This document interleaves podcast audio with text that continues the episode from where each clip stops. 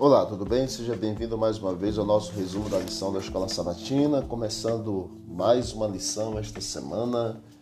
Esta semana vamos falar sobre a lei como professor e o tema de hoje, amar e temer a Deus. Não são coisas diferentes, são coisas que se complementam, amar e temer a Deus. O verso para memorizar desta semana é: Amarás, pois, o Senhor teu Deus de todo o teu coração, de toda a tua alma e de toda a tua força.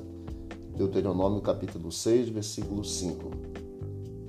Se a lei não pode conceder vida aos pecadores, a pergunta é: qual é o propósito desta lei? Além de nos mostrar nossa necessidade da graça, qual é o propósito da lei?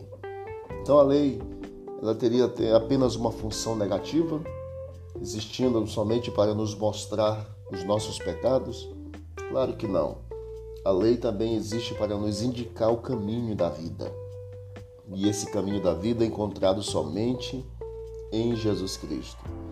É disso também que se trata a verdadeira educação, conduzindo-nos a uma vida de graça, de fé, de obediência ao nome do Senhor.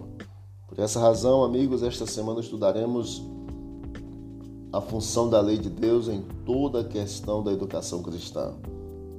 Embora a lei não nos salve, nós veremos que ela ainda nos ensina sobre fé, graça e o amor de Deus pela humanidade caída.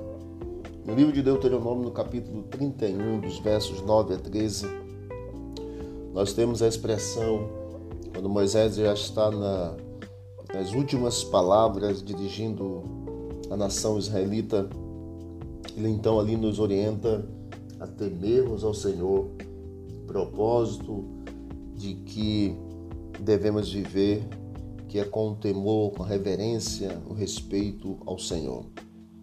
Deus ele foi intencional nas maneiras de comunicar sua lei a Israel. Ele tomou todas as providências para que suas leis não fossem esquecidas, Deus é um Deus educador, longânimo. Ele ensinou, repetiu, enviou profetas e usou servos para transmitir a sua mensagem.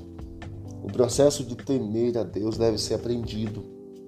Moisés sugeriu que o conhecimento e o temor são um processo, não uma relação imediata de causa e efeito. Podemos e devemos amar a Deus e temê-lo ao mesmo tempo. Essas não são ideias contraditórias.